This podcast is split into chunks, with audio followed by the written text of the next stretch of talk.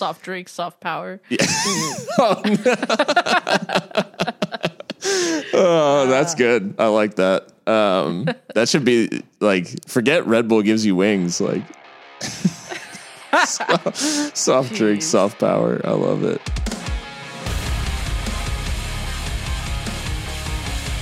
What's up, everyone? It's Hardcore Football. I'm Phil Baki. I'm joined as always by my co-host Mika Burrell. Mika, um, we're back. We're back. And of course, so many things have happened that we don't even have the time for tonight, but we'll try. Fucking like last time we spoke, I don't think Jose Mourinho was employed again, but he is now, and just Yeah, I can't. yeah. We back. He back. It, Exactly. everybody everybody's making comebacks um yeah uh so for those of you finding hardcore football for the first time um we uh we're going to talk about a lot of stuff today. Um a little bit of a different episode. Um we're, we'll talk some of the champions that have been named across across uh football in Europe here um but we're also going to talk some of those teams that are going to get a chance to play in the top flight next year um, as we talk some promotion races and then answer some of your listener questions. So, for those of you who have sent them in, thanks a lot. And for those who are like, how do I send in a question? Well, you can find us at Hardcore Football on Twitter.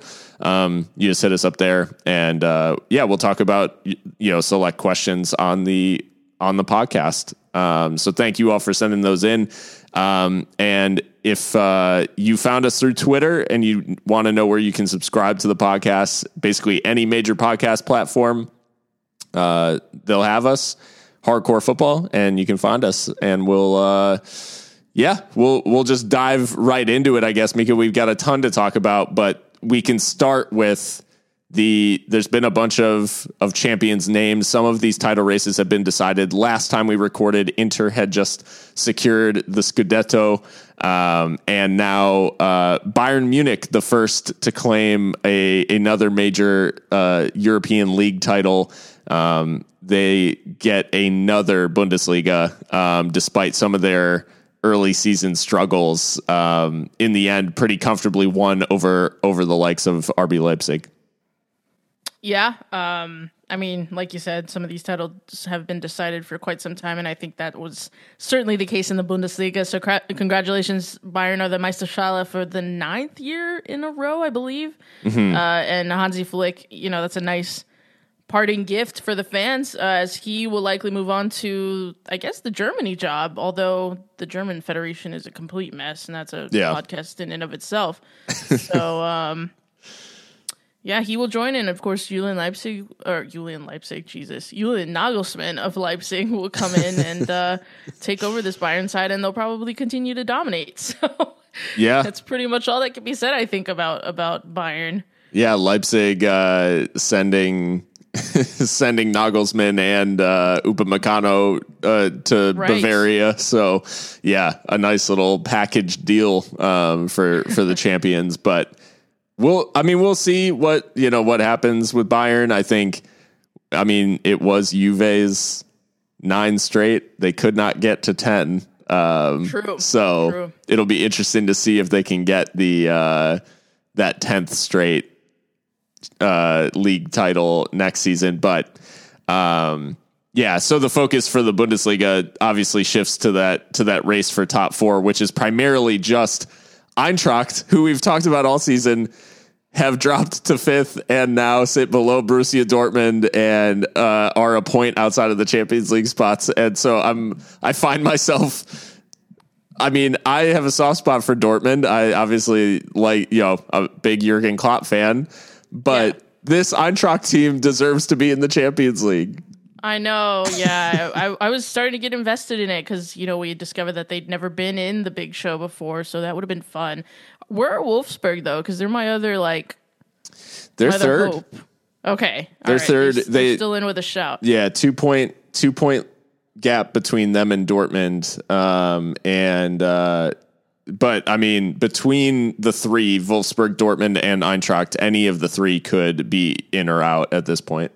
Yeah. Well, and I mean, it's crucial for Dortmund to get in. They kind of need to, or else they stand to lose a lot of those starlets as they as they say. I hate that word. I don't know why I just used it, but you know. But Dortmund did get a, a piece of silverware uh, just today. Um, they defeated Nagelsmann, Ar- Nagelman, Nagelsmann's RB Leipzig in the DFB Pokal final, um, and a big German Cup victory for for Dortmund and Edin Terzic in his his last you know few games in charge. Yeah, yeah, that the huge, obviously, victory four one over over uh, Red Bull. Um, I mean, it's it's great that they can end the season with some silverware, having not been able to progress in the Champions League, and obviously falling away in the league, and maybe dropping into Europa if things go south um, with you know the handful of games left. But um, obviously, it's always nice to win a pokal. Personally, I think it's like the nicest trophy, like aesthetically. in continental Europe. I love that trophy. It's like um, a chalice. It is with that like big green like jewel. I don't know. It's really nice. I like the the Meisterschale too. The the Bundesliga Schale is really nice as well. But uh, that's neither here nor there. Um, congratulations to BVB, obviously. Um, and Edin Terzic, we had a question uh, in the DMs from Renee and just asking like, you know, surely Terzic is, is done now. And actually, I think he's supposed to be on Marco Rose's coaching staff next season. So I mean, he won't be the main guy, but I think he is sticking around, so that'll give yeah. this this side some continuity with the uh, new manager coming in.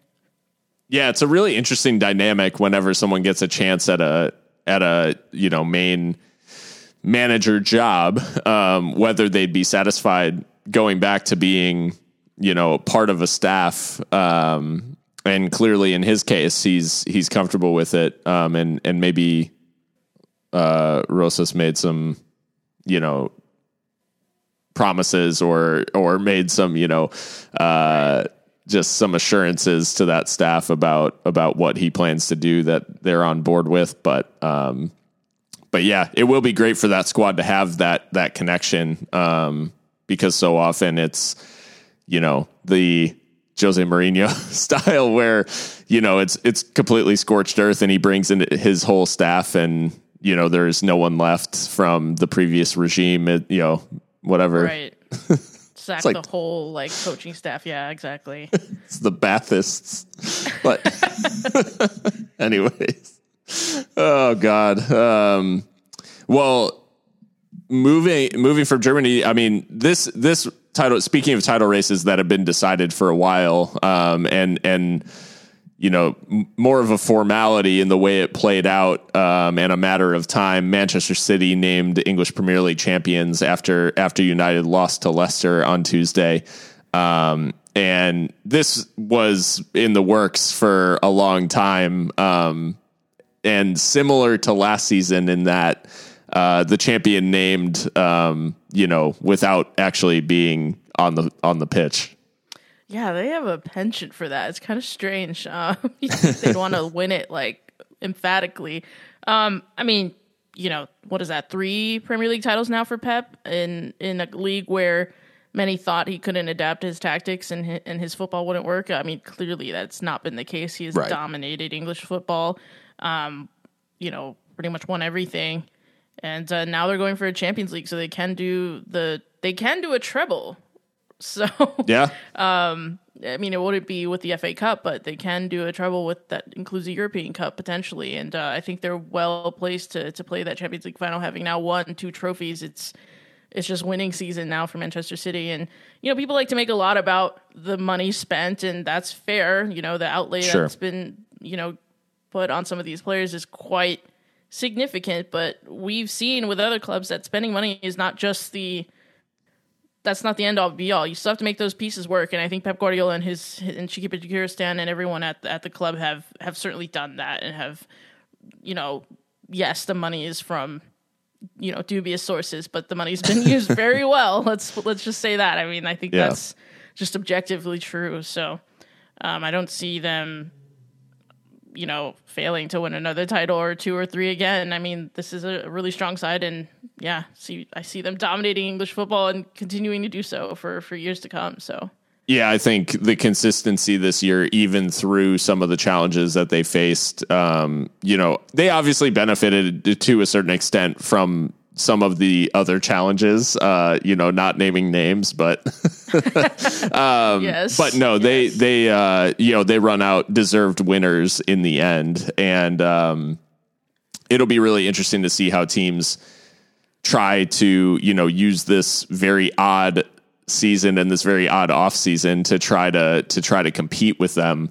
Um, one of the interesting things of this end of the Premier League season is obviously, you know, the attention has turned to the race for top four, and suddenly Liverpool, who basically were dead and buried in the in the race for top four, now find themselves just three point or sorry, four points back of Chelsea in fourth with a game in hand. Um, so they have a chance if Chelsea slip up to to get into that fourth spot, but also find themselves in the uncomfortable position of rooting for Manchester City in the European final because if Chelsea drop out of the top 4 but win the final then Liverpool would actually potentially not go to the Champions League final based on who wins the Europa League final. So Oh, yes. Yeah. Yes. Um, right. now the their best case scenario would actually be to pip Chelsea to fourth and have City win the Champions League.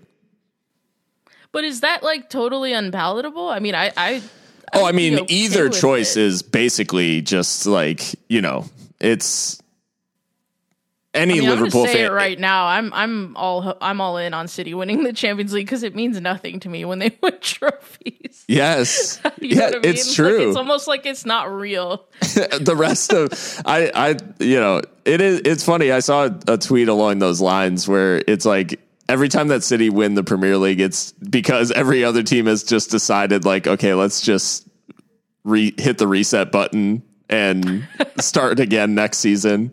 Um, yeah, it, it it isn't as painful, I think, for fans when a team like City wins it, just because of that lack of animosity that they they just haven't had the the history to build that animosity like these other teams have. Whereas, obviously, for an Arsenal fan, seeing Chelsea win trophies is just like disgusting. Right, right, exactly. Yeah, so I'm all in on City, the Champions League. Fuck it. I mean, now I am too, and that's that's yeah, that's what how a world! What a world! like What a time look look what you've done to me. Like, you made me like this. Um, the yeah, so it'll be interesting to see how things play out. Obviously, you know, shout out to Liverpool getting that win over United today. So United having a bad week. well, and yeah, I mean, I don't want to dive like they're in a bad spot, right? Like they're they they should not be in a position where they're playing four games in seven days. Yeah, that's not cool at all. Um, that's not cool at all. I hate True. Manchester United as a Liverpool fan. You know, no love lost, but that is a bad situation to be in. But at the same time, like they rotated completely against Leicester in a way that is like bordering on match fixing. You think so? I wasn't shocked at all. I was really surprised by the reactions. I was like, "Yeah, what are you gonna do?" I mean, Well, that's the thing is like I think I think it's just I, the way I think about it is like if it happened if the games weren't whatever, you know, as close to each other, then like it would be I know that it's enforced by circumstances. I'm not like blind to that. Yeah. Um but it was a mutually beneficial situation where Leicester needed a win to like gain some ground in the top four, like to solidify their spot in the top four. United don't didn't really need the points, um, and then could true. and then could start a more rested side against Liverpool. And so I'm just glad that Liverpool won because like they started that really weak inside against Leicester to kind of like hoe Liverpool, um, and it didn't work. Um, so that's certainly tried to hoe Liverpool as well with those, those protests and, Ah, man. blocking the road. Yeah. Anyways, um, yeah, without getting too much deeper into it, like this season, I just don't have a ton of sympathy for like, oh, fixture congestion. Cause like we started a like National League North center back today at Old Trafford. So, um, so yeah. Fair And- enough. Fair enough. the the one title race uh, that was decided this week that was outside of the major five leagues um, that really like catches the eye because of the situation the club has been through recently and all of the just turmoil and things that they went through. Add on a 19 year title drought, um, and you get the awesome story of Sporting Club de Portugal, who lock up a Liga NOS uh, title today with their or uh, with their one 0 win um, over Boavista just a couple of days ago. So um, pretty amazing story for for a team that's been obviously outside of that limelight of the big the big two um, in Portugal uh, for now two you know almost two decades. Yeah, absolutely. Like you said, 19 years in waiting uh, for another title. Uh, Benfica and Porto have basically just been trading it amongst each other over those two decades, and it's huge for Sporting because it, it, feels like just yesterday their fans were attacking their players at the training ground. Yeah.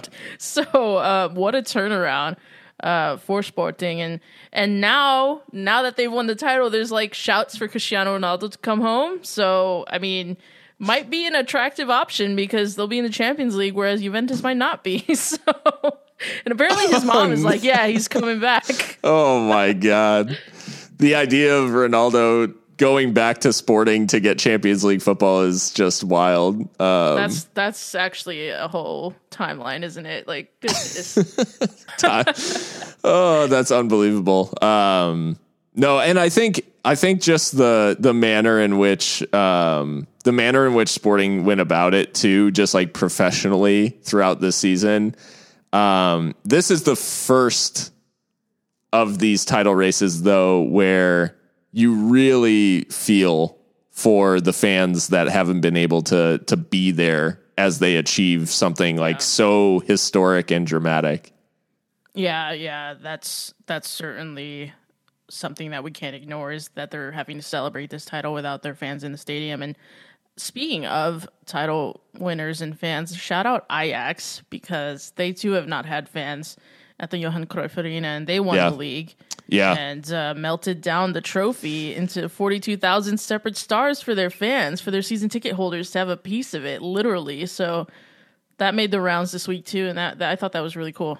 Yeah. Yeah, that was just a just a pretty incredible way to to try to share in that that triumph um, with the fans not being able to to be there, um, and just acknowledging the impact of the fans, even in a season where the fans haven't been haven't been allowed to have the impact they normally do um, there in person. Right. So, yeah, that's that is such a cool uh, acknowledgement, and um, Ajax, you know, claiming the title again. You know, just uh, obviously continued continued dominance um, of the Eredivisie. Um, but we have some ongoing title races, and La Liga is one of them. La Liga is going down to the absolute wire. Levante ensured that the league is gonna is going to remain I like I as fuck. I love that. Uh, that game, that game was just absolutely drunk. Um, the three three against Barcelona. Yeah, I'm telling you, uh, Levante, they just rise to the occasion. They love to troll the big sides. I mean, truly, they've taken points off all three of the the big ones this season, and um, you know, they'll stay comfortably up in La Liga, and I, I really like that Levante side. To be fair, um, but yeah, that that weekend that the top four all played each other, all draws. Sevilla and Real Madrid three three, and then Barca Atleti nil nil, and then today Real Madrid thrashed Granada, so they're still in it. Atleti got the 2-1 win in some like kind of scary circumstances against Real Sociedad over the weekend or you know earlier this week. So yeah, I Liga, although it is looking like Atletis, but with a slight like Real Madrid chance. So yeah, um, we'll see. I think Sevilla and, and Barca are probably probably out of it, but uh, who knows? Yeah, two points between the Madrid sides, so it's God. it's all right there with two games to play. Um, but La Liga announced a, a big deal outside of outside of the pitch, um, an eight year broadcast deal with ESPN that will see uh, all La Liga matches on ESPN Plus, in, and some select Segunda matches will be on the platform as well, and the promotion playoffs from the Segunda will all be broadcast on ESPN Plus. So a pretty amazing deal for um, fans of Spanish football in the U.S. Um, and ESPN Plus just continues to build an impressive catalog of of leagues. Yeah, definitely. I mean, with the loss of Serie A, they they were really front footed in trying to get another league in there, and La Liga is huge. I mean, um, I, huge worldwide, but I think definitely could stand to grow a bit more in the United States. And I've always said that with a with a decent broadcast partner, they probably could do that because they've already got Barcelona, Real Madrid, Atleti are, are building their worldwide fan base, and there's a lot to like about La Liga, honestly. And yeah. more Americans are starting to play. I mean, Sergio Dest is there.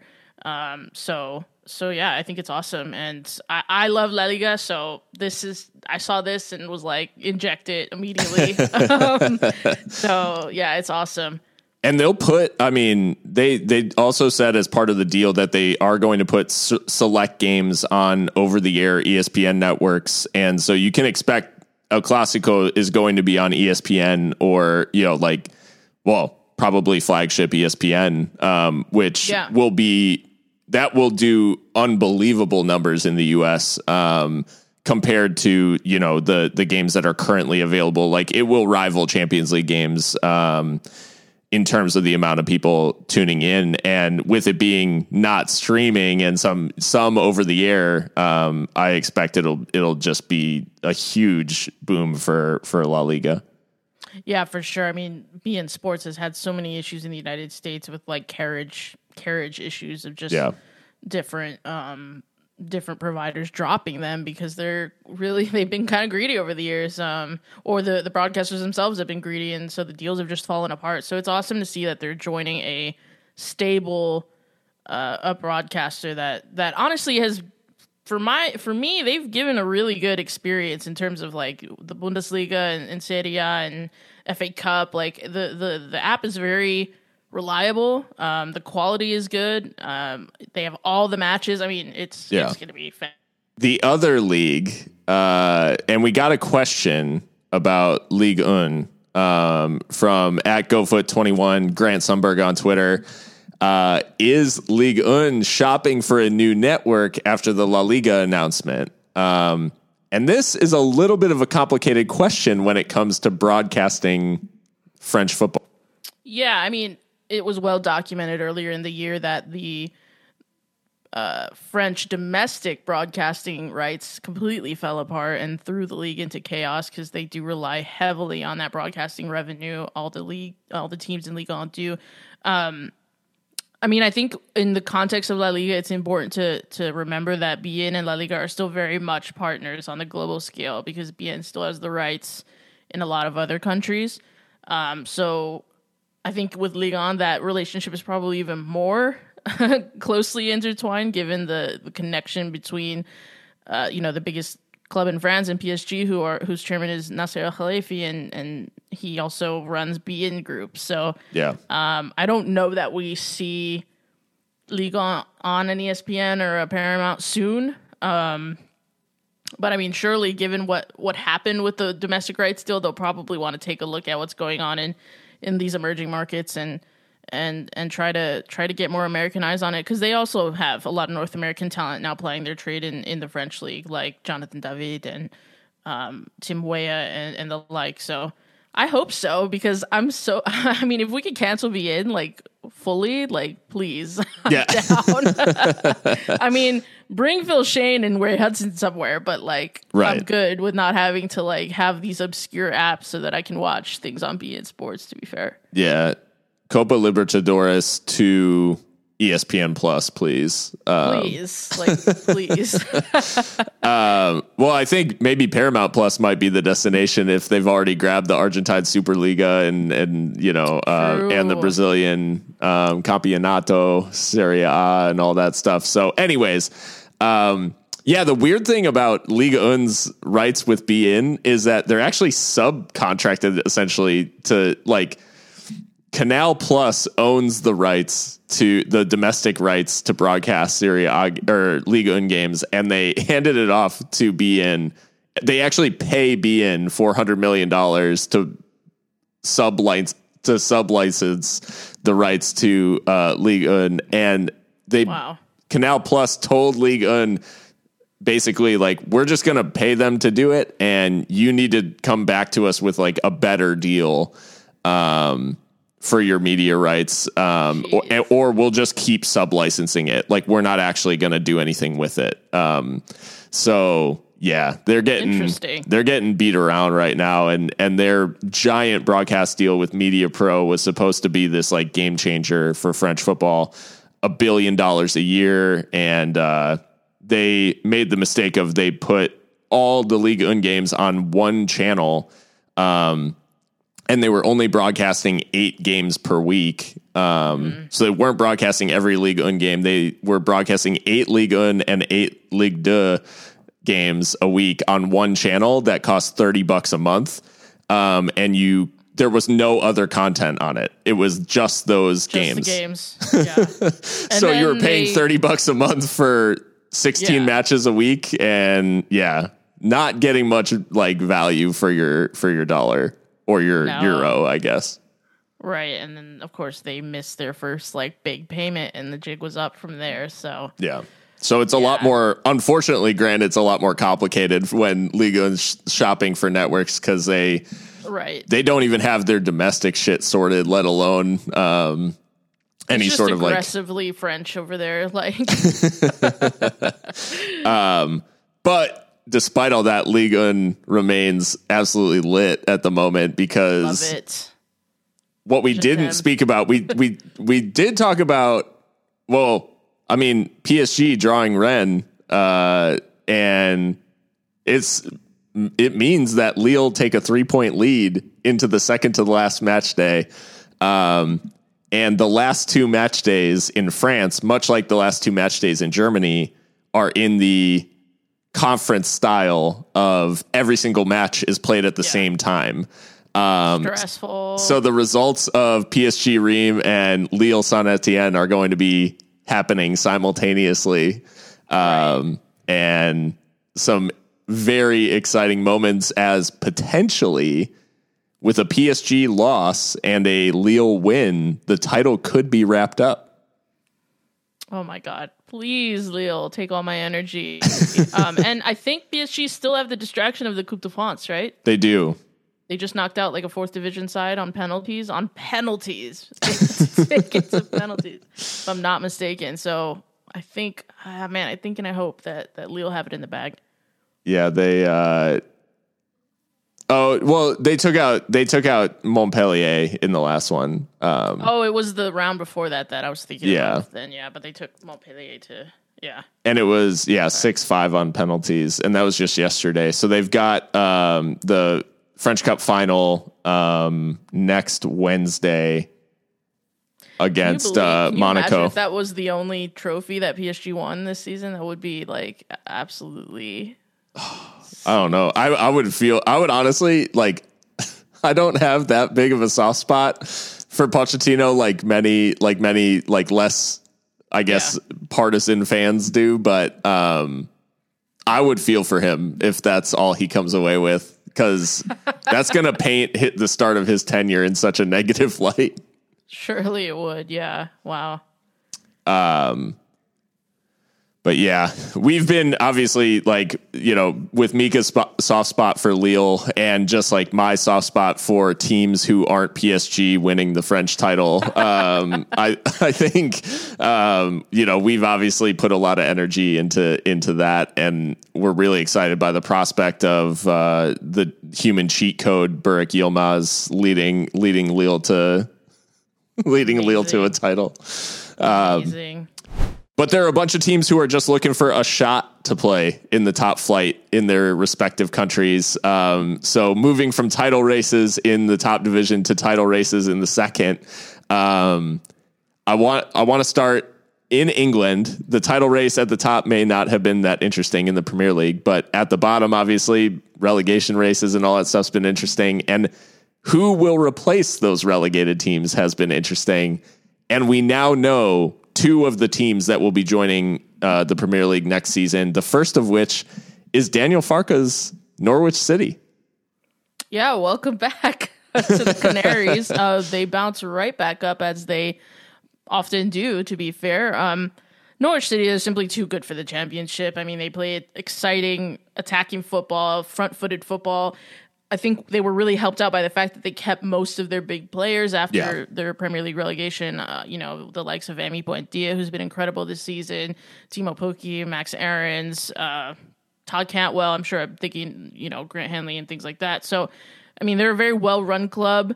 I think they were smart to keep Daniel Farke, even though he did get relegated, because, I mean, it's not that he did anything particularly wrong. I think that, uh, I think that they just were ill equipped defensively for the Premier League. And, you know, one thing I will say is while they play that exciting attacking football, I think that actually was their downfall the, the last time they came up because For sure. they're so used to playing that style and being on the ball. And when you come up against better teams in the Premier League who play that way, you're completely out of sorts because you're not allowed to play your way. Right. Um, and, and then when you do try to, you get exposed. So I think this time around, they'll be better equipped to come up to the Pre- Premier League now that Farke has had that experience of being relegated.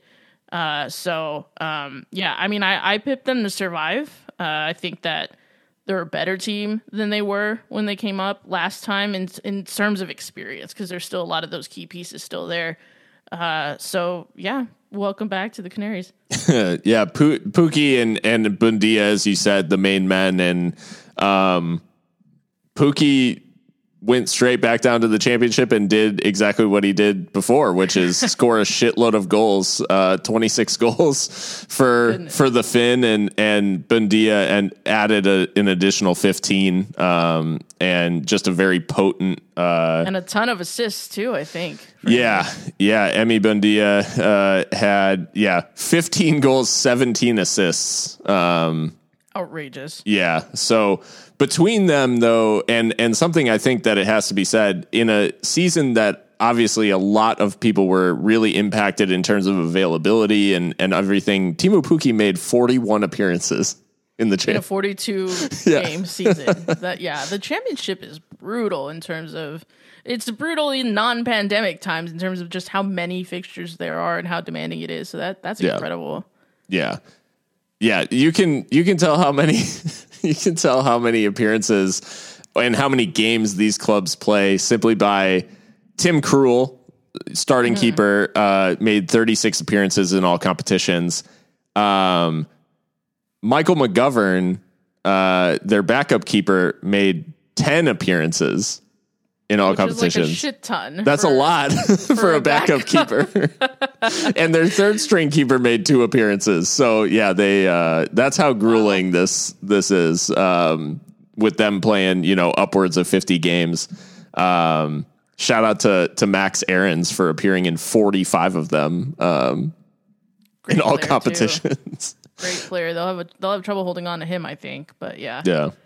Well, the team joining Norwich in second place in that automatic promotion spot was Watford, and uh, another another returnee in terms of uh, returning back. And it, I think it has to be said when you're looking at when you're looking at Watford, um, another case of keeping hold of some of those big pieces uh, that led them to the Premier League. You know, the the first time around. Yeah, absolutely. I mean, look no further than, than Ismaila Sarr, who was, you know, linked with clubs like Liverpool, Manchester United, you know, those kind of clubs. He he ends the season. Well, he probably will end the season as the top goal scorer. I think as of the time of recording, he's got 13 goals for um, Watford, and I think the key to this Watford side is just how much of a fortress Vicarage Road was this season. 18 wins from 22 matches at Vicarage Road. That's the best home team in the championship by far.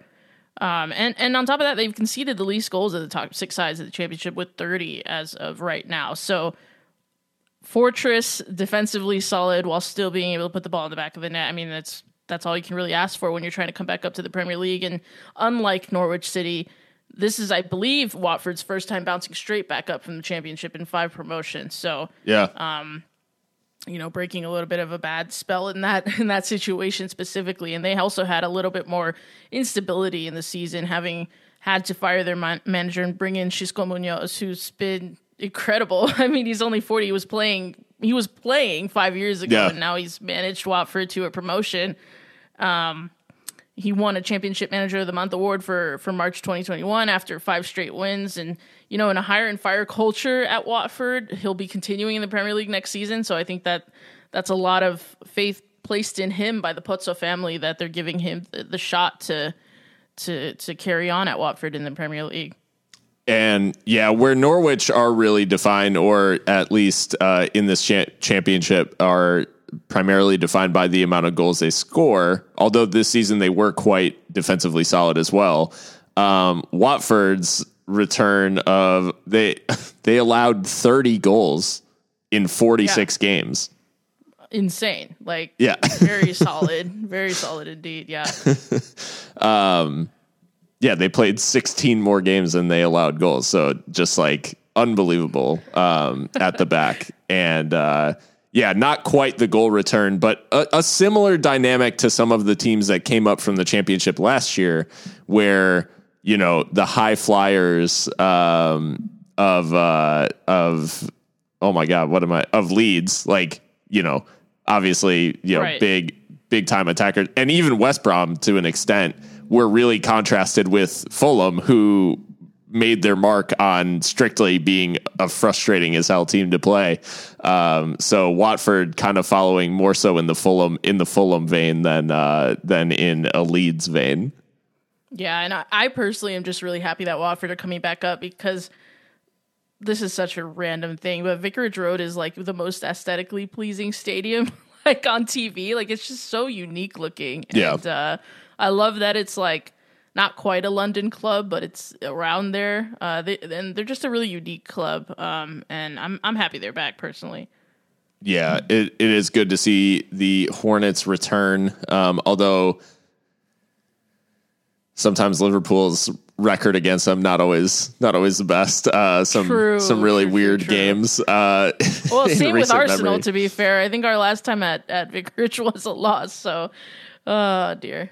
the playoffs are also set though um, as we we are getting ready to play the playoff semifinals. So in the championship the the teams third through sixth uh, get paired up together um, in a in a mini playoff. Two legged semifinals followed by a, a, a just a one off final at Wembley. Um, so the playoff matchups a little bit interesting for fans of both the Premier League, who have obviously watched in recent seasons, and for American fans specifically, in that the first matchup, Barnsley Swansea City, features. Uh, as as Grant uh, asked another question, uh, does Daryl Dike get a deal with Barnsley regardless of promotion? Daryl Dike, who plied his trade in MLS, uh, made the move to Barnsley and now has a shot at, at promotion to the Premier League. Yeah, uh, he's exploded onto the championship scene. To be fair, nine goals in 19 games on loan from Orlando City, as you said, and obviously been a revelation for Barnsley because, I mean, this se- this side was also almost relegated last season, and Yeah. now they're in the playoffs and potentially coming up to the Premier League. Um, I think they're actually a little bit even more Fulham like in the sense that they're very much a gritty defensive side. They play three at the back and Yeah. The event stats do say that they are for real though in terms of where they are in the table. Um, so they they deserve to be in this playoff race um, and and potentially coming up. But uh, yeah i think the one thing that will give them the edge perhaps in against swansea city is that they announced today that they barnsley will be hosting fans for the uh, semi the semifinal legs. So that could be a big uh, big boon for them during the season, uh, Swansea actually did the double over Barnsley with two 2 0 wins. Um, so they may have a little bit of a mental edge in in that they Right. have they have won, but it is tough when you face a team. You know, a handful of times during a season, we I think we see it across different cup competitions when teams get matched up, and um, Yeah. if a team you know plays in any additional competitions, then it it can get tough when you play a team three or four times in a season to to continue to keep that that sort of edge over them. Yeah, and I think the the interesting thing too about Swansea is that they've I mean, obviously Andrew Ayew's been or Andre Ayew, excuse me, has been incredible. 15 goals, four assists. Jamal Lowe has 14 goals as well. So they've been spreading the goals around, but um, the advanced stats, on the other hand, say that Swansea have overperformed and should probably be somewhere closer to 13th. So I Yeah. think it has a lot to do with those individual performances. So we'll see, you know, in a, in a one-off or you know these legged ties, um, if those advanced stats come out to play and, and show that maybe Barnsley can get the edge and and perform a little bit better. But yeah, I mean, it, it does say something that Swansea have, have defeated them twice. And to answer Grant's question, does does Daryl get a, a deal with Barnsley regardless of promotion? I haven't seen anything definitively to say otherwise. The only thing I've seen about a uh, transfer was there was some potential drama with Orlando about recalling him before the playoffs, which I thought would have been a complete dick move. But um, they've luckily that hasn't happened, so Daryl can uh, you know have an impact for Barnsley potentially in this playoff tie. But I mean, I don't know. I, I think he's I think he's certainly good enough, obviously, to, Yeah. play in Europe and. Um, you know, it would be backwards at this point to go back to the United States. And uh, in terms of the US, US men's national team, he certainly adds something that I don't think any other striker has in terms of just being like a big modern target man. You know, uh, a little bit more. I think I think he offers a little bit more than than a Jozy Altidore, but has a lot of those same attributes as well. So. I don't know. I guess it remains to be seen what, what they do at, at Barnsley with him. I think it would be cool if he if Yeah. he stays and, and continues to play in England, but yeah, we'll see. the these two matchups are a little bit interesting because Barnsley Swansea City are two more defensive teams that tried to and Barnsley it's actually even tough to kind of call Barnsley a defensive side cuz they scored 58 and allowed 50 um, in 46 games. Whereas you know Swansea you could probably make a little bit more of a case. They only allowed 39 goals um, so they are a little bit more of a defensive side the other semifinal matches up two of the highest scoring teams in the championship, and the only team that scored uh, more goals than Bournemouth this season, or the only two teams, were Norwich and their opponents in the semifinal, Brentford. Yeah, Um, So it matched up the two high flyers. I, Mika, I don't know about you, but I wish this was the playoff final. this well, I do, and I yeah, yeah, actually, yeah. I think I, I think I'm with you there because this is vibey as fuck. Yeah. Bournemouth versus Brentford, like these are two teams that are just vibes. Bournemouth was just vibes; those vibes got them relegated uh, from the Premier League. but yeah, I mean, going through the sides, I mean, Bournemouth. Obviously, Dominic Solanke has found form with this Bournemouth side 15 goals, 8 assists. Yeah. Arnaut Danjuma as well, 15 goals, 7 assists. They're arguably, Bournemouth are arguably the best midfield in the playoffs uh, with Yeah. Philip Billing and Jefferson Lim- Lerma, two full internationals for, for Denmark and Colombia, respectively, if I'm not mistaken. And, and there's plenty of Premier League quality up and down the squad. They're just kind of on a poor run of form in the league right now. Uh, so I don't know how much that plays into um, their their focus going into this this playoff with Brentford. But I mean, I'm going to give it to you, Phil, to talk about Brentford because I know you've got a soft spot for the bees. I mean, I- they have been a story and a half again this season. I wanted this Brentford team in the Premier League last season. Um, I think as much as I, I know people have a soft spot for Fulham in the US because of like some American Full connections. America. And, and I know we talked about this when it happened. Um, but to me, this Brentford side have done an incredible job, um, despite the pandemic, despite, you know, everything to come so close to promotion and lose your top scorer in Ollie Watkins um, on a you know big money move to to Villa and and rightfully so. Like Ollie deserved a shot at at going to the Premier League and it has shown that he is you know Premier League quality. Um, to bounce back and be in contention for promotion again um, the next season, despite all that, um, just shows that I think they've they've built something pretty pretty kind of unbelievable um, for a club Yeah. of Brentford's stature. They're you know consistently competing for promotion, and they're right on the cusp of of going to the Premier League. They finished third for a second season in a row. Um, I think this team obviously they've been driven by Ivan Toney, who had basically stepped into Ollie Watkins' spot and just said, "Yeah, I'll just do what he did." 31 goals, 10 assists. like he's been He broke the record for most goals scored in a championship season. Like, let's Yeah. just put that out there. Yeah, and he moved from Peterborough um, in September. You know, unheralded uh, former Newcastle product who was on loan to every team under the sun and just never broke through. Um, yeah, gets the center forward position in, in this Brentford side and absolutely explodes. Um, so there's, I don't know, there's something in the water over there in West London. Um, New stadium, right? yeah, brand new stadium, which. What a year to open a brand new stadium. Um, oh man, that's fucking trash. but Brentford, as I said, second most goals scored in in the league, um, and I think it's just a case of it's a case of like revenge uh, for this Brentford side. I don't think they. I, I think they will have felt extremely hard done by being beaten in the playoff final by that Fulham side. Yeah, um, that game was brutal. Yeah, they got they got they got Parkered. Um, it was as if Scott Parker was playing in the game himself. So um, Yeah. the question the question we got was from from Pat Areola. He just said, "Does Brentford have a solid shot at promotion? And if they make it, will they last longer than Huddersfield Town?" I think So I think they have a solid shot for sure because I mean they are thir- you know they finished third. They finished four points back of Watford um, in the championship season, which grand scheme, you know, couple of games here and there, a couple of results. They're far and away in terms of 79 goals allowed, 42 or 42 allowed, 79 scored. They are an exciting team that still does, plays decent defense, um, and they should have an advantage against those teams below them it's just a matter of like if they make if they make it past Bournemouth, which is not a done deal. Bournemouth's an extremely good side.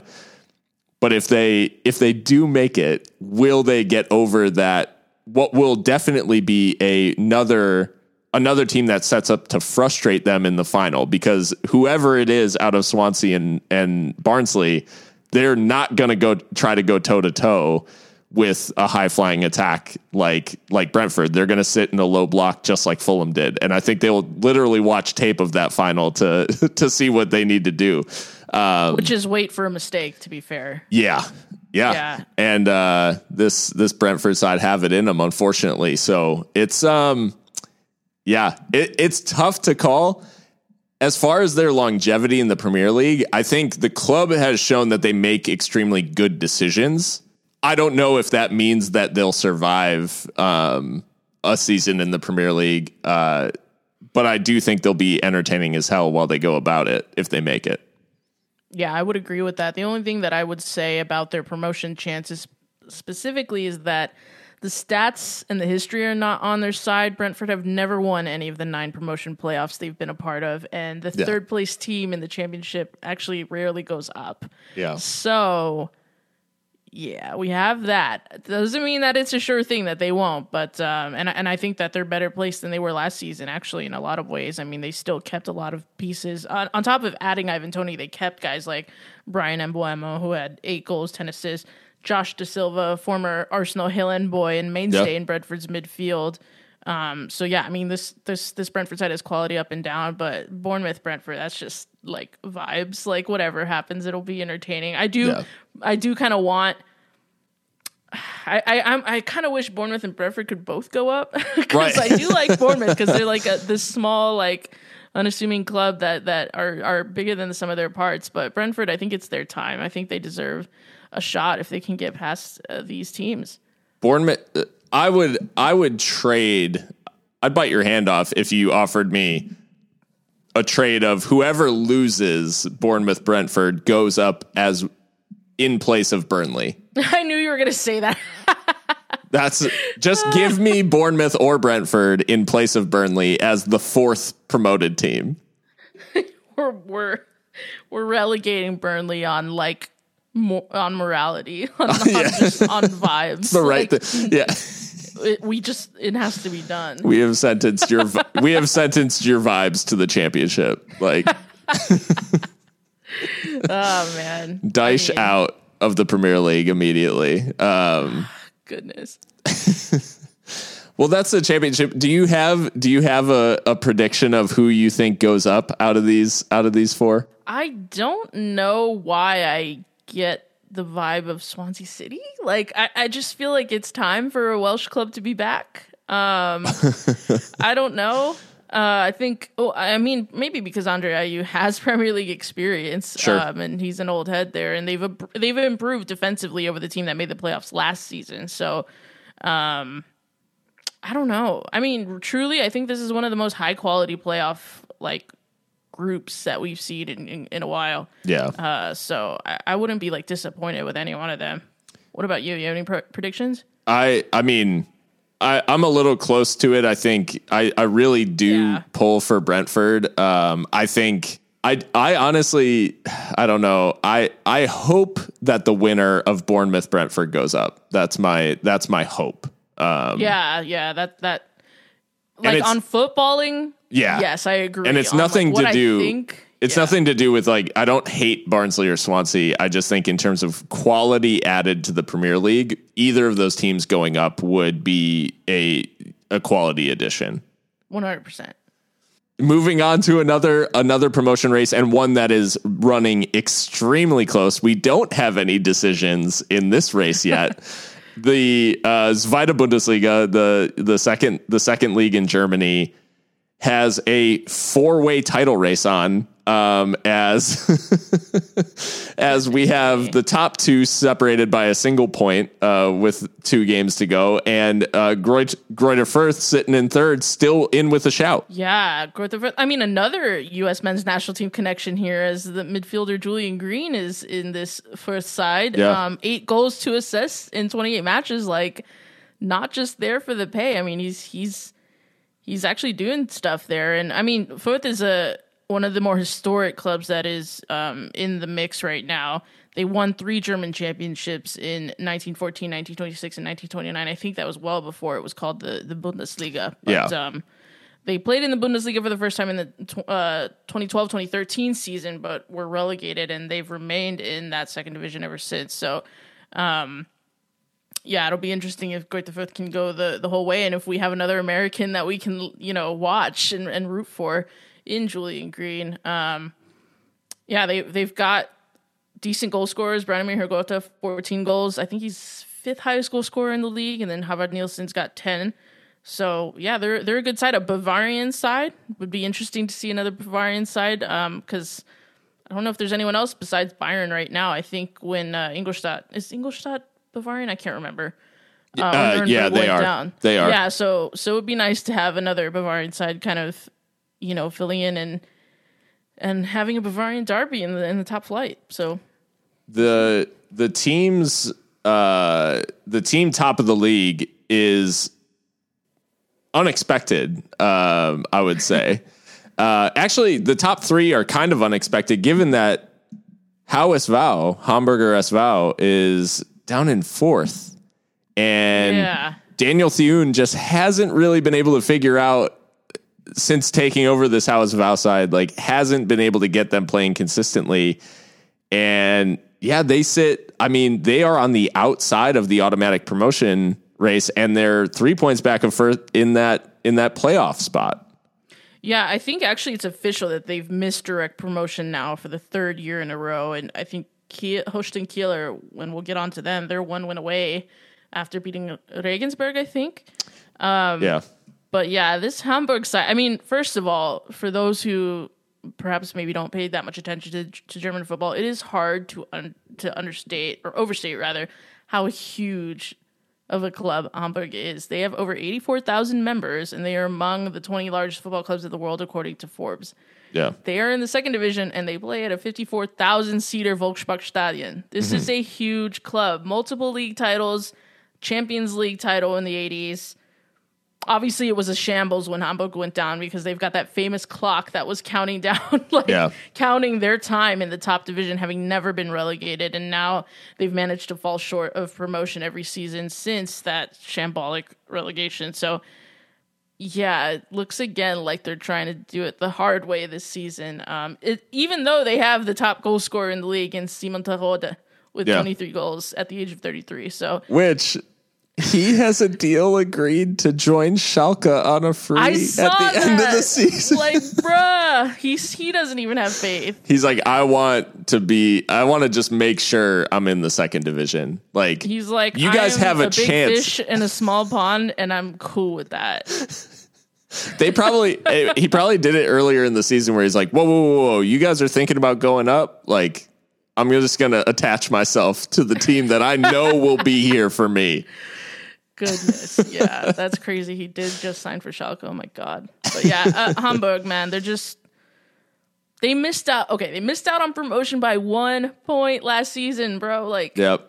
the pain that they're feeling at the Volksparkstadion is simply too much. So But yeah, the team the team top is is Bochum, who another North Rhine Westphalian club, uh, which would mean like half the Bundesliga plays in in Yeah. NRW. But um, on the banks of the Rhine, but Bochum is like traditionally. I mean, they spent a little bit of time in the in the two thousands in the Bundesliga. Um, quickly, you know, back down and and then back up and and down to the to the Dritten Yeah. Liga and they you know and they've been all Yeah. over the pyramid. Um, but this this edition of Bochum has found its way to the top of the table simply by being the consistent side. yeah. Well, and they score a lot of goals and spread them around. Simon Yeah. Zoller has got 16 goals. I think that's good enough for fourth highest goal scorer in the league. Robert Žulj, 13 goals. So yeah, I mean that that certainly helps. Like you said, they've been outside of the the top tier for I think over a decade now. I want to say like 08, 09 or something like that. Maybe was their last season in the Bundesliga. Right, right, right. It's been a minute. So I think what's the most interesting thing about this one uh, for VfL Bochum is Schalke's relegation means that if Bochum come up, Dortmund will still have a Ruhr region rival. They're only 20 kilometers apart, Dortmund and, and Bochum. So I fucks with that. That's awesome. The And they wear blue, so they could just pretend it's Schalke. if you squint, you see you just If see you squint, it looks like Schalke 04. Yeah. So Oh my god, that's funny. Um, Holstein Kiel are second, and Holstein Kiel are a little bit a little bit unique in German football in that they I they're like one of the furthest north I think sides in Germany because they they are up there right near the Danish border. Yes, they are. Oh man, what is the name? of Schles- the- Schleswig Holstein, yeah. Yes, uh, this club Holstein Kiel has never been in the top flight, and in fact, I don't think there's anyone from Schleswig Holstein that has been in the top flight. So, it would be extremely unique if they come up. And I think a lot of people have gotten to to hear about this team from their beating Bayern Munich in the snow in the DFB Pokal Yeah. back in January. So. Um, they did, in fact, reach the semifinals before being dumped out by Borussia Dortmund. So they've had a good season on pretty much all fronts they're a bit different than Bochum in the fact that they're incredibly stingy. Uh, they've allowed Yeah. the lowest amount of goals in the league with 27, and they're led by a 32 year old manager in Ole Werner. So, yeah, I mean, this is just a really interesting club. By far, the most like unique, I think, of the ones that are that are vying for promotion. Um, and until 2013, this club had spent almost their entire existence in amateur leagues. Yeah. So, Um, and this is yeah. it's worth it's worth mentioning too because I think a lot of people their mind automatically goes to the RB Leipzig of okay like if a team started in the fifth division and worked its way up it probably had some like big money investment firm that came in and like took over and injected a bunch of cash they have just ever since their promotion to the Regional Liga Nord in 07 08 they've just consistently built on Yep. and like even endured a couple of relegations like within that um and interestingly enough since their promotion to the Dritten Liga in 12-13 when they won the Regional Liga Nord um, which is the last amateur division before you reach that fully professional third division um, they haven't won a league, uh, but stand to be promoted. So they they never won the Dritten Liga. They finished second and were Wow. promoted. Um, so they they may repeat the feat and make it to the Bundesliga, having not won the third or second division. Incredible. I mean, at the end of the day, I guess it doesn't matter as long as you're going up, right? Yeah. Um, I do have random trivia about Holstein Kiel. Maybe you know this, Phil, but if you don't, it would blow your mind. So, Holstein Kiel are official partners of USL League Two side San Francisco Glens, who are coached by Jimmy Conrad. What? Did you know this? What? Yeah, they are official partners with the USL League Two side. Which actually, San Francisco Glens, like you look at their uh, branding, and they look like they would be partners with Greuther Fürth, actually. So yeah, because it's all that. green, right? Like, yeah, yeah. yeah, they are partners, and I didn't know that Jimmy. I thought Jimmy Conrad was still like YouTubing. Maybe he's doing that and managing. I don't know. Probably. uh, did you not know that? Because I wanted, I, I- was hoping you did it. I didn't know it was an your mind. official. I didn't know it was an official like partnership or anything. That's amazing. It Holst- is. Holstein Kiel, shout out to that. They still hold my my favorite. They hold the record for my favorite halftime show ever um, at a at a football match. Which um, in the 16-17 Drittenliga, them and Dynamo Dresden were the two teams like vying. Or actually, it would have been the 15-16. Maybe it was 15-16 when Dynamo went up. Anyways, Holstein Kiel were like mid table, um, and Dynamo played a game up there uh, where it was freezing cold, like you know, as you'd expect on the Danish border, and they had a rock band perform at halftime with no stage. They just like played at midfield. Um, and it looked like a local like hardcore show just like set up at like at the center Oh. circle. So that's like aggressively hardcore football. Exactly. I love that. I'm getting on YouTube after this to look at this. I hope it exists somewhere. Um, it's. I think I took a picture of it at the time, but I would have to dig years back into my Twitter to find it. Um, wow. but yeah, it's. Uh, I may try to find that tweet, and I'll I'll uh, you know I'll tag hardcore football in it because it was one of the funniest things I've ever seen on a dodgy Drittenliga stream back in the back in the mid tens. when you gave your computer COVID before Oh yeah, was a thing. one hundred percent. Tentacles started coming out of my computer. Like Stop it! Oh my god.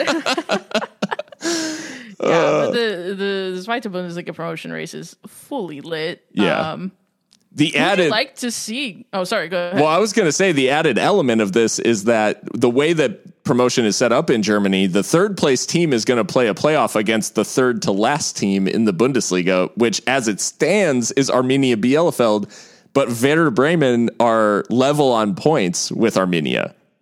Uh, what the fuck happened to Werder Bremen? Because like I feel like like two months ago they were having a decent season. Now they're trying to stay up. Like, They- or am I having like a fever dream and they were already shit? Did they sack Florian Kohfeldt? Did that happen?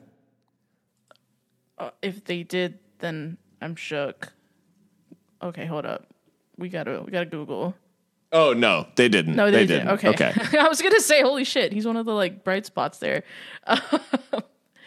yeah, that's crazy, fully crazy, and I expect Hertha Berlin to kind of get get some distance away from the relegation zones because or relegation zone because they've got a lot of games in hand. So But yeah, we could see a situation where Greuther Fürth uh, has to contest with either Arminia or Werder Bremen for a spot in in the top flight.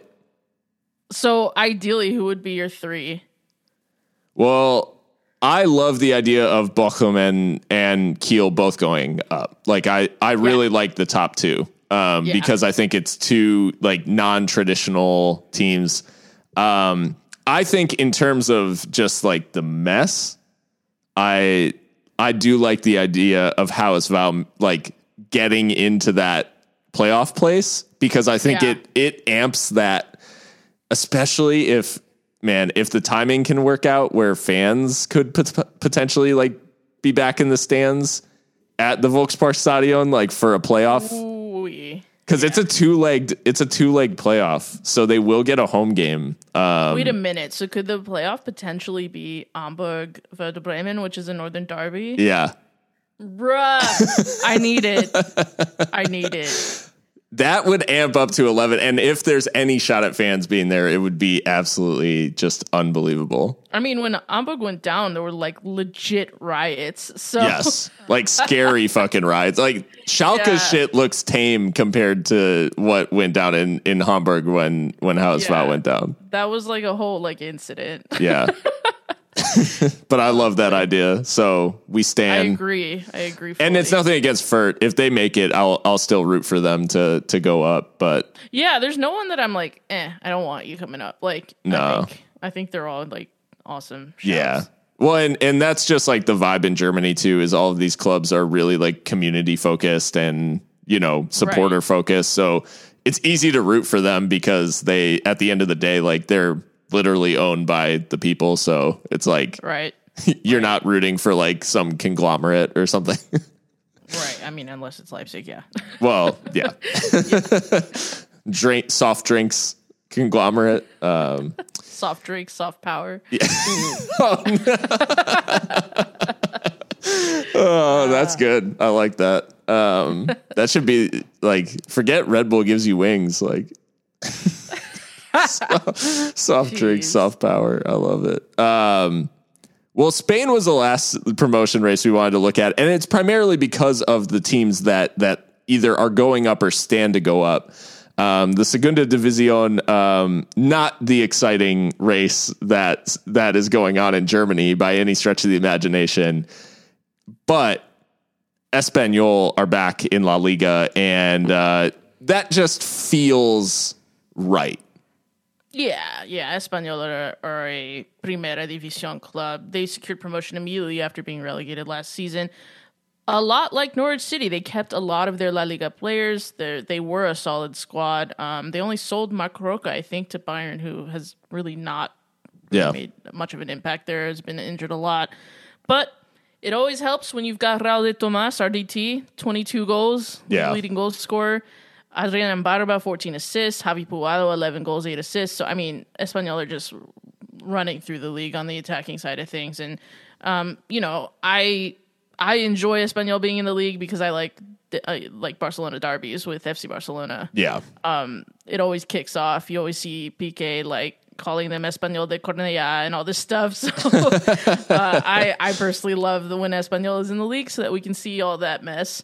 Um, so they are officially promoted. It looks like RC de Mallorca may join them. Um, two wins away from promotion, um, and that, that also would be immediate promotion after relegation. right. I guess the connection here is that they're owned by an American Yeah, who owns the Phoenix Suns, I believe, Robert Sarver. yeah, and Steve So- Nash and Stuart Holden, I think, also Right. hold like Minority in, yeah. interests in the club. Yeah, Didn't Stuart Holden get like a tattoo of Mallorca or something? probably. they, sounds Stu, like him. Stu Holden. Stu Holden got a bunch of shit on the internet for investing in the first place because basically every you know anyone who advocates like an open system in the US uh, was like, how can you like shill for MLS on TV and then go and invest money in a team that can get promoted? Like, Right, while saying like we want to build this up and get promoted and all this. Yeah, it's Yeah. just not a cute look at all. no, Um, but on the footballing side of things, I think it's always nice to have a side from the Balearic Islands yeah. in the league. Like that's just fun. Um, and RC de Mallorca is a decent side, so Well, and all of all of the the regions of Spain, like as you as you point out, like there's so much history there that goes beyond well beyond football. Um, and the idea of just a few days ago, like a Valencian side in Levante, you know, taking down a Catalonian giant um, Right. in in Barcelona, and these two, you know, former states of the Kingdom of Aragon, like contesting. it all feels so like high middle ages uh like in Yeah. in what's going on. and now the Balearic, Balearic Islands as well like getting involved. It's all you know just Aragon vibes um like yes, absolutely. the Ar- Aragonese Primera um yeah so I anyways mean, how compa- honestly, like off topic, kind of off topic, but the if if Spain like regionalized their leagues, all those leagues would be competitive as fuck. Like, yeah they would be crazy imagine like a Basque Premier League? Holy shit! I would actually I'd actually be super here for a Spanish version of what Brazil does um, with their state Oh, championships, state like in the championships? in the Yeah. off season. Can you imagine? Yeah, like if it was just clubs from Catalonia that all played each other, like in a like where you would get a, sh- a chance one to see kind of like the B teams of the big of the big teams. Yeah. Um, but you'd also get to see a bunch of like obscure clubs uh, from the lower divisions, you know, competing against the the likes of Barcelona and, and Valencia and you know, et cetera, on That down the line. so fucking lit. Yes, absolutely. If there's anywhere that can that can like you like provide enough quality for state championships, I think it's Spain. Oh my Yeah. god. That would Yeah. that'd be crazy. Like I would, yeah. The intensity I'd be of some of those in. rivalries too is like not really understood because there are some rivalries that exist between clubs that are seemingly like super far away in terms of stature Yeah, that are just like long standing. So yeah, that's absolutely. that's a really interesting one. But in the Segunda Divi- División as it stands right now, we do have quite the race still going on for the playoff spots. Yeah, I mean, I think right now what it looks like is a bit of a four-way race between UD Almeria, Leganés, Sporting Gijón, and Girona. Now, the latter three have all been in La Liga recently, so I think they all have a pretty good shot. Kind of pulling for Leganés just because the way they went down last season still like fucks me up. With the way that like their two top strikers just got picked off by them and they there was nothing they could do about it. Um Almeria they've they've made it their life's mission to get into La Liga. They are bankrolled by someone from uh the Middle East or somewhere. I don't remember. Oh, yeah. like a Saudi prince or something. So they're kind of there's some what they call polemica in Spain about that. I mean, it's a little bit controversial, but uh, they're a good side too. Um, that's actually I think where Unai Emery started uh, his career, or, or early, in the early days where he coached. But yeah, I mean, any of these four could potentially get into that playoff spot. Um, so yeah, it'll be it'll be ex- exciting as as those uh, that spot starts to like solidify a little bit more. But yeah, um, either way, it'll be cool to see who comes up. Yeah. Almeria is owned by Turki Al Sheikh, uh, a Saudi advisor at the royal court under the rank of minister and the current chairman of General Authority for Entertainment under a royal decree. Okay. But anyway, so a Saudi prince is uh, is So I wasn't wrong. Okay. is yeah he and his Wikipedia he's page he's young. wearing an Almeria kit in a press conference like announcing him as the majority oh owner. God.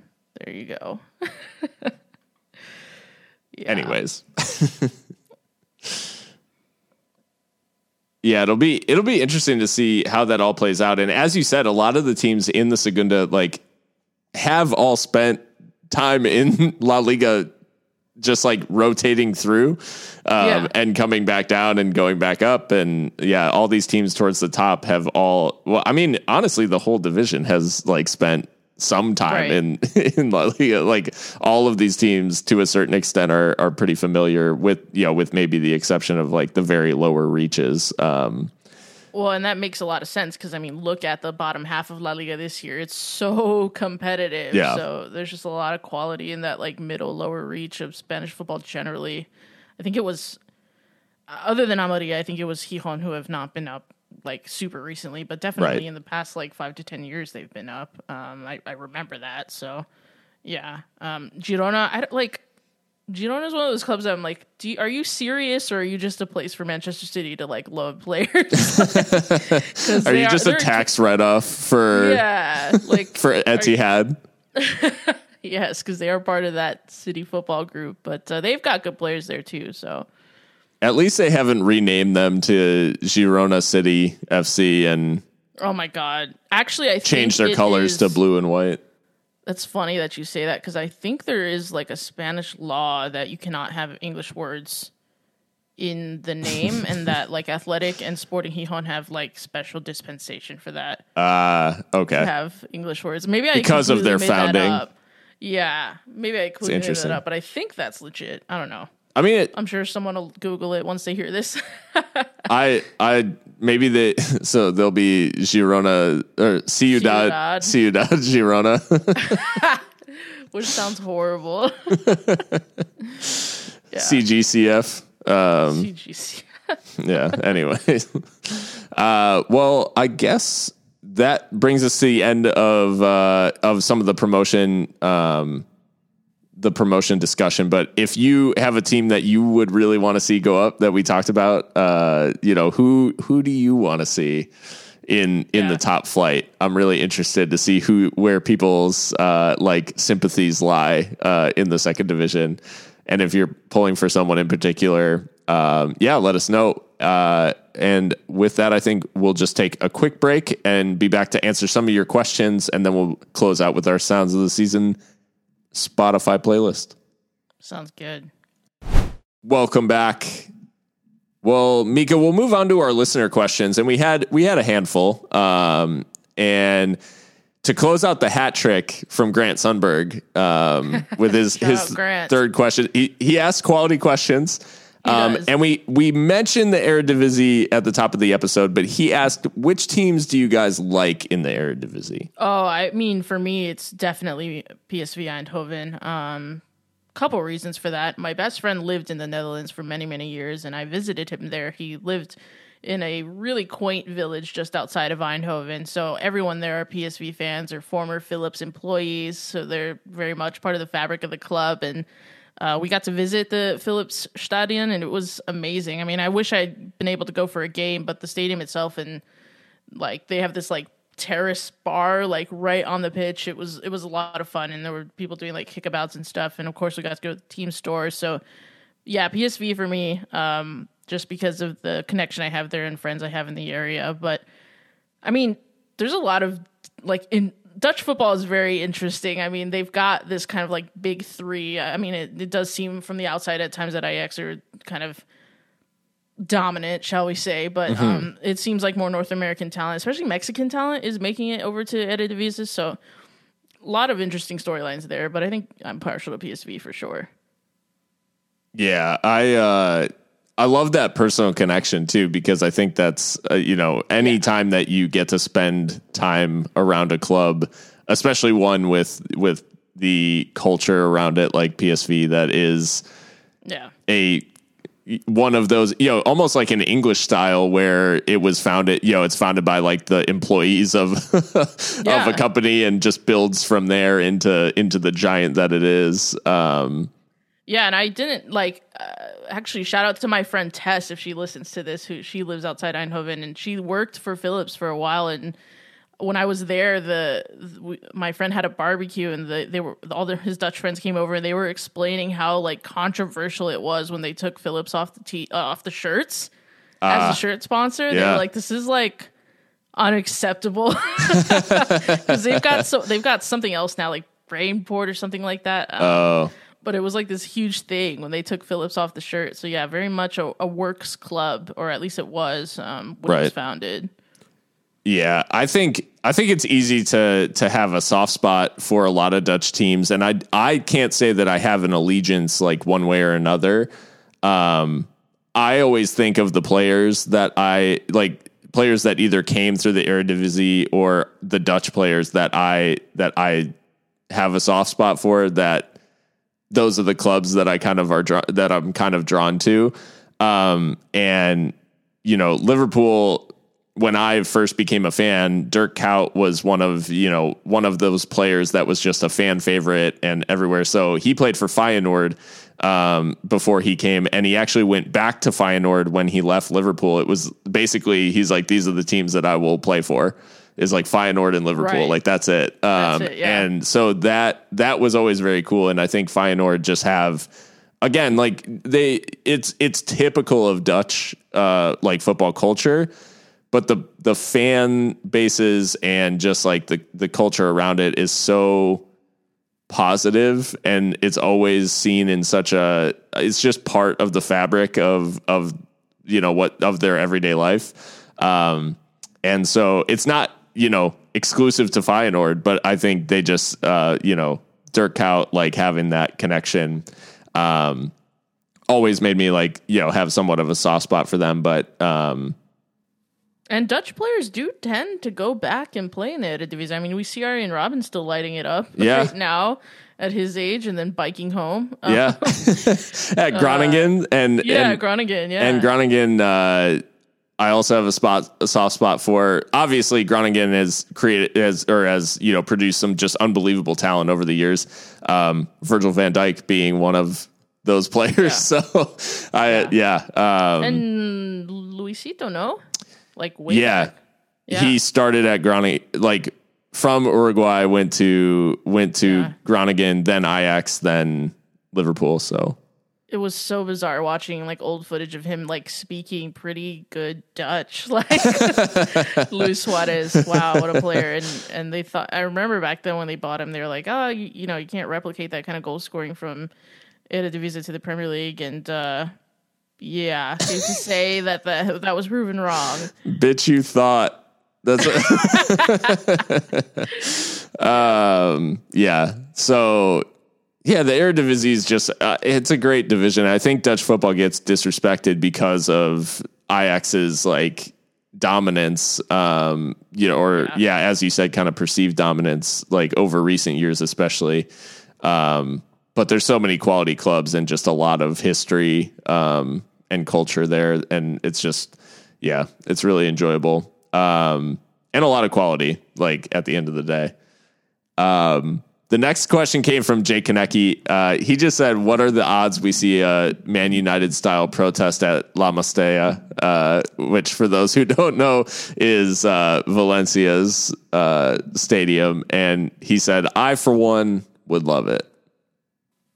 Me too. Shit. Please go ahead and do it. I mean, the odds are good, I think, because they have been protesting outside the Mestalla um, recently, you know, this week against Peter Lim. And Peter Lim came out on the media and said something like he said the quiet parts out loud. You know what I'm saying? Like the Yeah. things that are like, like basically, like I have this club for like influence. I don't actually care. Like, you know, in not so many words is basically what he said. So he yeah. got Valencia fans absolutely fuming uh, and rightly so. So, I mean, the odds of that kind of protest, like, I would not put it past Los Che fans at all to break into Mestalla and uh, make their voices heard, shall we say? Yeah. so, It is interesting because it, it came out on the back of those protests in in Manchester. Um, just you know, a couple of days, handful of days later, um, outside outside the Mestalla. So, yeah, Valencia. I mean, they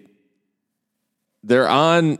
You know, I think they're I think they're in decent shape in terms of I don't I don't think they'll be relegated or anything like that. It'll take a pretty like stunning collapse over the last couple of games. Um, I don't know if it's even. I don't think they've secured safety mathematically.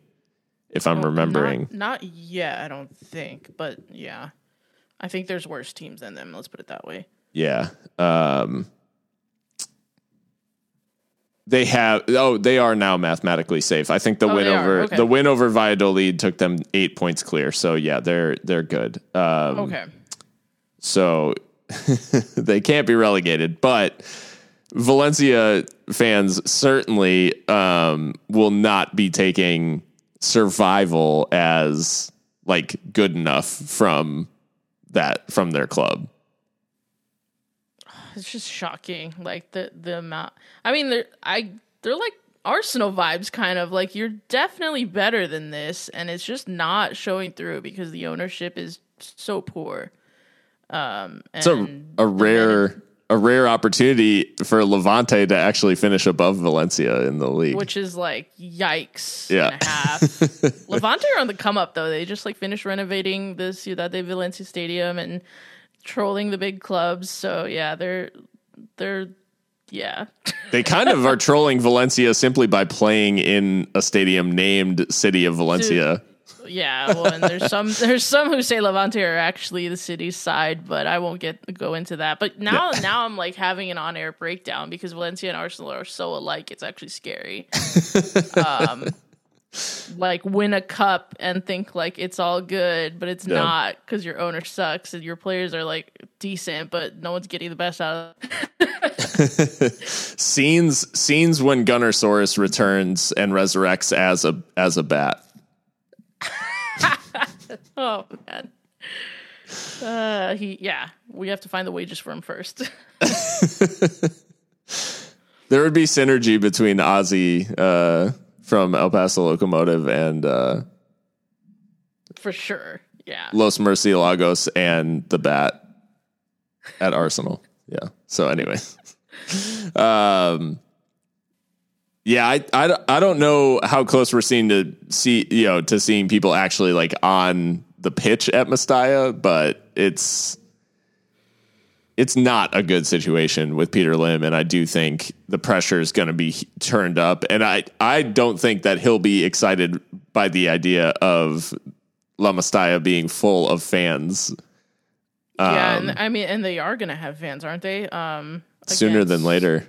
Granada, or I don't. I don't remember who they're ho- hosting soon, but they are one of the tier one play like areas in Spain that can have fans. Eibar is their next match, Eibar, and then they right. close the season against Huesca. So, um, yeah, uh, the, well, they're away at Huesca. So, yeah, they have a chance for to have fans at home against Eibar. like five thousand fans. Yeah. yeah, and I'll bet all five thousand of them will be pissed. Yes. yes. Yeah. Indeed. the last question of the day came from uh, at Cool Fernie. He just said uh, UEFA being UEFA, moving the Champions League final. Um, so, for those who don't know, the final was set to be to take place at Istanbul. There was some discussion as the final got closer, and it was seen that you know no, two English teams were going to be the the participants in the final. There was some discussion undertaken that maybe the final should be moved to Wembley, uh, just for the safety, you know, not having to travel cross continent unnecessarily. Um, in the end, UEFA landed on moving the final to Porto, um, and which is where last season's final was played, and uh, the whole end of season tournament.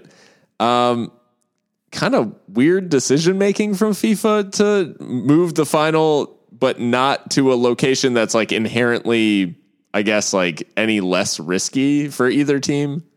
Yeah, I mean, if the if the decision was taken because of COVID, then it doesn't make a whole lot of sense.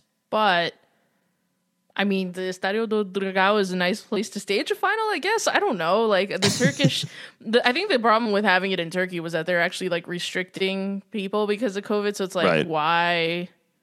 That doesn't make sense. Sure. if you're gonna have fans and not even have people allowed in the country, so Yeah. I mean, I kind of get that, and it is kind of far flung compared to Portugal, which Sure. is like more on you know Western Europe. So Right. yeah, I don't know, but also at the same time, I I don't know why I felt some type of way about people thinking like it was like their right to have it at Wembley, like that. I don't know why I thought that Yeah. was kind of bizarre too. Like, Yeah, you don't win like home field advantage or something. yeah, yeah, and then that would just become a whole narrative in and of itself, having the final in London when Chelsea's involved. Like, Yeah. you know, when that wasn't previously the case. So, Right. I mean, it is kind of strange, but yeah, I think it is UEFA just being UEFA, Fernie. So, Yeah. I personally, I mean, I personally think that they once Liverpool didn't qualify, uh, they basically had to move the final from Istanbul yeah. Because there's really only No more one. narrative. No more narrative. Yes. As soon as Liverpool were out, they they probably started discussions of, hey, we know that this is where this is headed. We had a whole thing planned for like playing a bunch of videos of the three three and you know Stop it. No. Um, they're like, we'll try again next year. We'll see if. Liverpool can get it together by then. Um, no, no, it is. It, it totally is UEFA being UEFA. And I feel like they almost were like, yeah, you know, we, we stored a bunch of our stuff from the, from the 2020 like mini tournament in like Right. in the stadium and everything. So it's already in Portugal. Like we may as well just, you know, we can dress They it up talking again. about having it at like Villa Park, which I was like, why? like, I, I, they should have done that. There's nothing that. wrong with Villa Park. It's just like I think it has to be a Category Five stadium, Yeah. isn't it? I think like Oh. I think without why like Anfield couldn't have a final, for example. right. Yeah, it's Yeah. not it's not uh the capacity is not large enough to for it to host a final. Um Right. I think that's a, I think there's also something about like pitch size um, or something like that where a lot of English grounds don't qualify because the stands are too close to the pitch. Oh, okay. and that's why you normally see it played in the stadiums that have like the tracks around the side and and everything.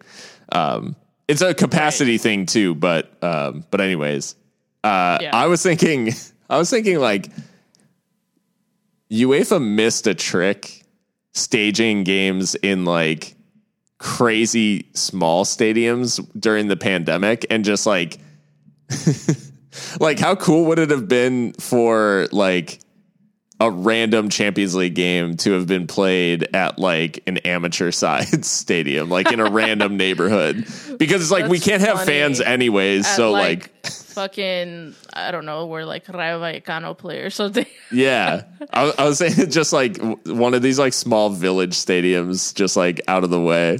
I thought that was what kind of um I thought I saw some things about people be unhappy with the fact that Real Madrid were playing their their campaign at El Yeah. Di Stefano. So there's that flip side of people being like, "This feels tin pot," but like Yeah, the whole season kind of- feels tin pot, bro, because truly, truly, there's no like, Let's fans. be honest.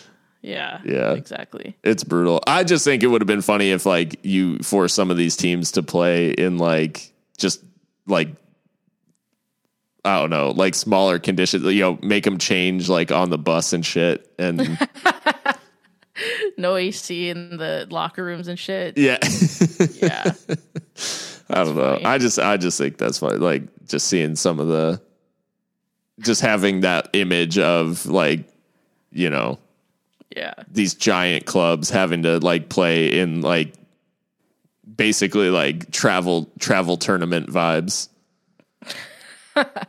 um but yeah, UEFA UEFA certainly being UEFA. Um as for us though, we close out every episode with some additions to the Sounds of the Season playlist which you guys can find on Spotify. Um we add a couple of songs that that normally live up to the hardcore football name, you know, just like alternative music. Uh, so we pick stuff from all kinds of genres and added each week. We've got a bunch of stuff on there, so we appreciate you guys who have followed along and uh, and throw the throw the playlist on for you know working out or drives, commutes, whatever. Um, nice little nice little addendum to the podcast. So Mika, what what are you running with uh, this week in terms of your additions to the to the playlist? Yeah, well, one thing I love about Spotify is that it um, it lets you know an artist you like have new music. So Yep. I got the notification the other day that Atreyu had new music, and I haven't fucked with Atreyu since like high school. So I was like, ah, let me check this out. And actually, their like EP is pretty decent. Um, it's a departure, I think, from some of their old stuff. Not as much screaming, but still very like good, I think. And so I've gone with "Catastrophe" by Atreyu, which is a new song by them. It's it's very catchy, maybe a little bit generic, you might say, but I, I still liked it. I still enjoyed it, so I threw them on there for old time's sake. And then the other one is also a new song from my favorite band of all time, uh, Lower Definition. It's called Grief Eater, and it's just their their brand new song. They've reunited after so many years um, not making music together, so um, they are back on the scene. And so I thought I'd just throw both of those on there for. I don't know, just like high school vibes. yeah, yeah, like they're bringing it back, and it's interesting Yeah. to see the bands that took the took the pandemic as a chance to like come back together. Um, Right. Because there's like an equal amount of bands that probably use the pandemic as a reason to break up. So Yeah, yeah, absolutely. What did what do you got for us, Phil? I got a couple of. I didn't go with new stuff, so I've been going with new stuff a lot more recently. Um, So I went back just a little bit. Like I didn't go classic. I just went back like you know maybe like five years, or in one case Got like two two to three years. Um, the first song that I picked was from a band that like to me I immediately associate with like the height of scene culture. which was I See Stars, uh, w- who were like a electronic, like hardcore, whatever. I don't scene band that you, I don't, whatever you want to call it. Um, but they really like grew up in the sense that they they stuck with the electronic stuff, but they kind of brought it into like modern electronic sounds, like rather than just like whatever Nintendo sounds from like eight bit, like yeah, Shikari type shit. Yeah. yeah. Um, so I put their song "Mobbing Out," um, which just has this really cool like it has this really cool kind of dynamic between it starts really quiet and then it just kind of like gets intense. Um, but it's got just a cool mix of like rock and electronic uh, to it. So it's just it's just interesting. And their new or their one of their newer album. I don't know if it's their newest album, but they have an album called Treehouse that like the first time I heard it, I was like, eh, I don't know. And it actually really grew on me, and there's a lot of like really good stuff in there. So, uh, "Mobbing Out" is one of the songs that I, that I really like off that album. Um, Love it. And then the other one that I pulled was "The Devil Wears Prada," um, and it was another case of this is a band that I associate with the height of the scene. Um, oh, yeah but I chose like their most recent full length um, in preparation for them dropping the zombie EP two uh, mm-hmm. here over the summer, or I guess like next this month, later this month, I think it drops. Um, and I picked the heaviest song from their last record um, called The Act, uh, and the song is called The Thread and it's just like it was one of those things where their sound has changed a lot like over the years and they've had a lot of member changes and all this stuff. Um, but this song in particular was one of those where you listen to a new album and there's a lot of good stuff but it's it's different than what you're used to. Um, right. and you have a song that just like catches you in a certain way where they've done something different from what you're used to but in a way that just like really connects um, and the thread is just like it's just super. It's just a super heavy song at its heart, but it's just so well done. Um, and I really love that song uh, off an album that at first, again, it like kind of grew on me just because it was different from what they'd done in the past. Um, and uh, yeah, so I really, I really enjoy both those both those songs for like deviating from what I was used to, but in a way that was like new, interesting, and good at the end of the day. Right, right, absolutely. Well, they are now up on the playlist, which is over a hundred songs deep. So let's go. Anyone, anyone going on a road trip or anything, like pop the playlist on, and you'll be good for like seven hours. Um, yeah. Uh, the Devil Wears Prada though, they're so they are like epic scene times. Like, oh, I love for them, sure. Though. I, and, uh, you know what? Hardcore football is just out here resurrecting bands. Yes, we need to talk about this. so last week, Mika put a band on the playlist uh, in our last episode called Chunk No Captain Chunk, who hasn't put out music for several years, and I hit the timeline and they drop a new song like three days later or whatever, like uh, whatever, just a handful of days after we after we published that episode. Yeah, and actually, like the Devil Wears Prada too, like recently were like coming out with this EP, and I think I noticed it on like Hardcore Football's timeline. So yeah. I hope we're having like a new wave of like the scene because please, like after what we've it. been through, I just want to like go back and be a teenager again. I know. And the the cool thing too, in terms of like live events, the Devil Wears Prada when they drop this new EP are doing like a live stream where they're performing the whole EP and then like a bunch of other songs um nice. live and then like dr- so you can like they better if, play like Texas is South or oh man. rules, dude like all that shit. Well hopefully you guys enjoyed this episode and uh, if you did give us a, a follow on on twitter at at hxc football and uh, check out hardcore football on on all the major podcast platforms and uh, yeah, keep an eye on on these on these promotion races uh, the rest of the way. See which teams are are joining your your favorite leagues that you follow, and uh, we'll certainly keep an eye on them and keep you updated. And uh, yeah, uh, until next time, hopefully everyone is uh, is doing well. Um, seems like things are opening up a little bit, um, and hopefully, hopefully we're moving in the right direction and back towards uh, being able to go to some of these games live in person. Um, but until then, uh, yeah, we'll uh, we'll see you next time. Peace.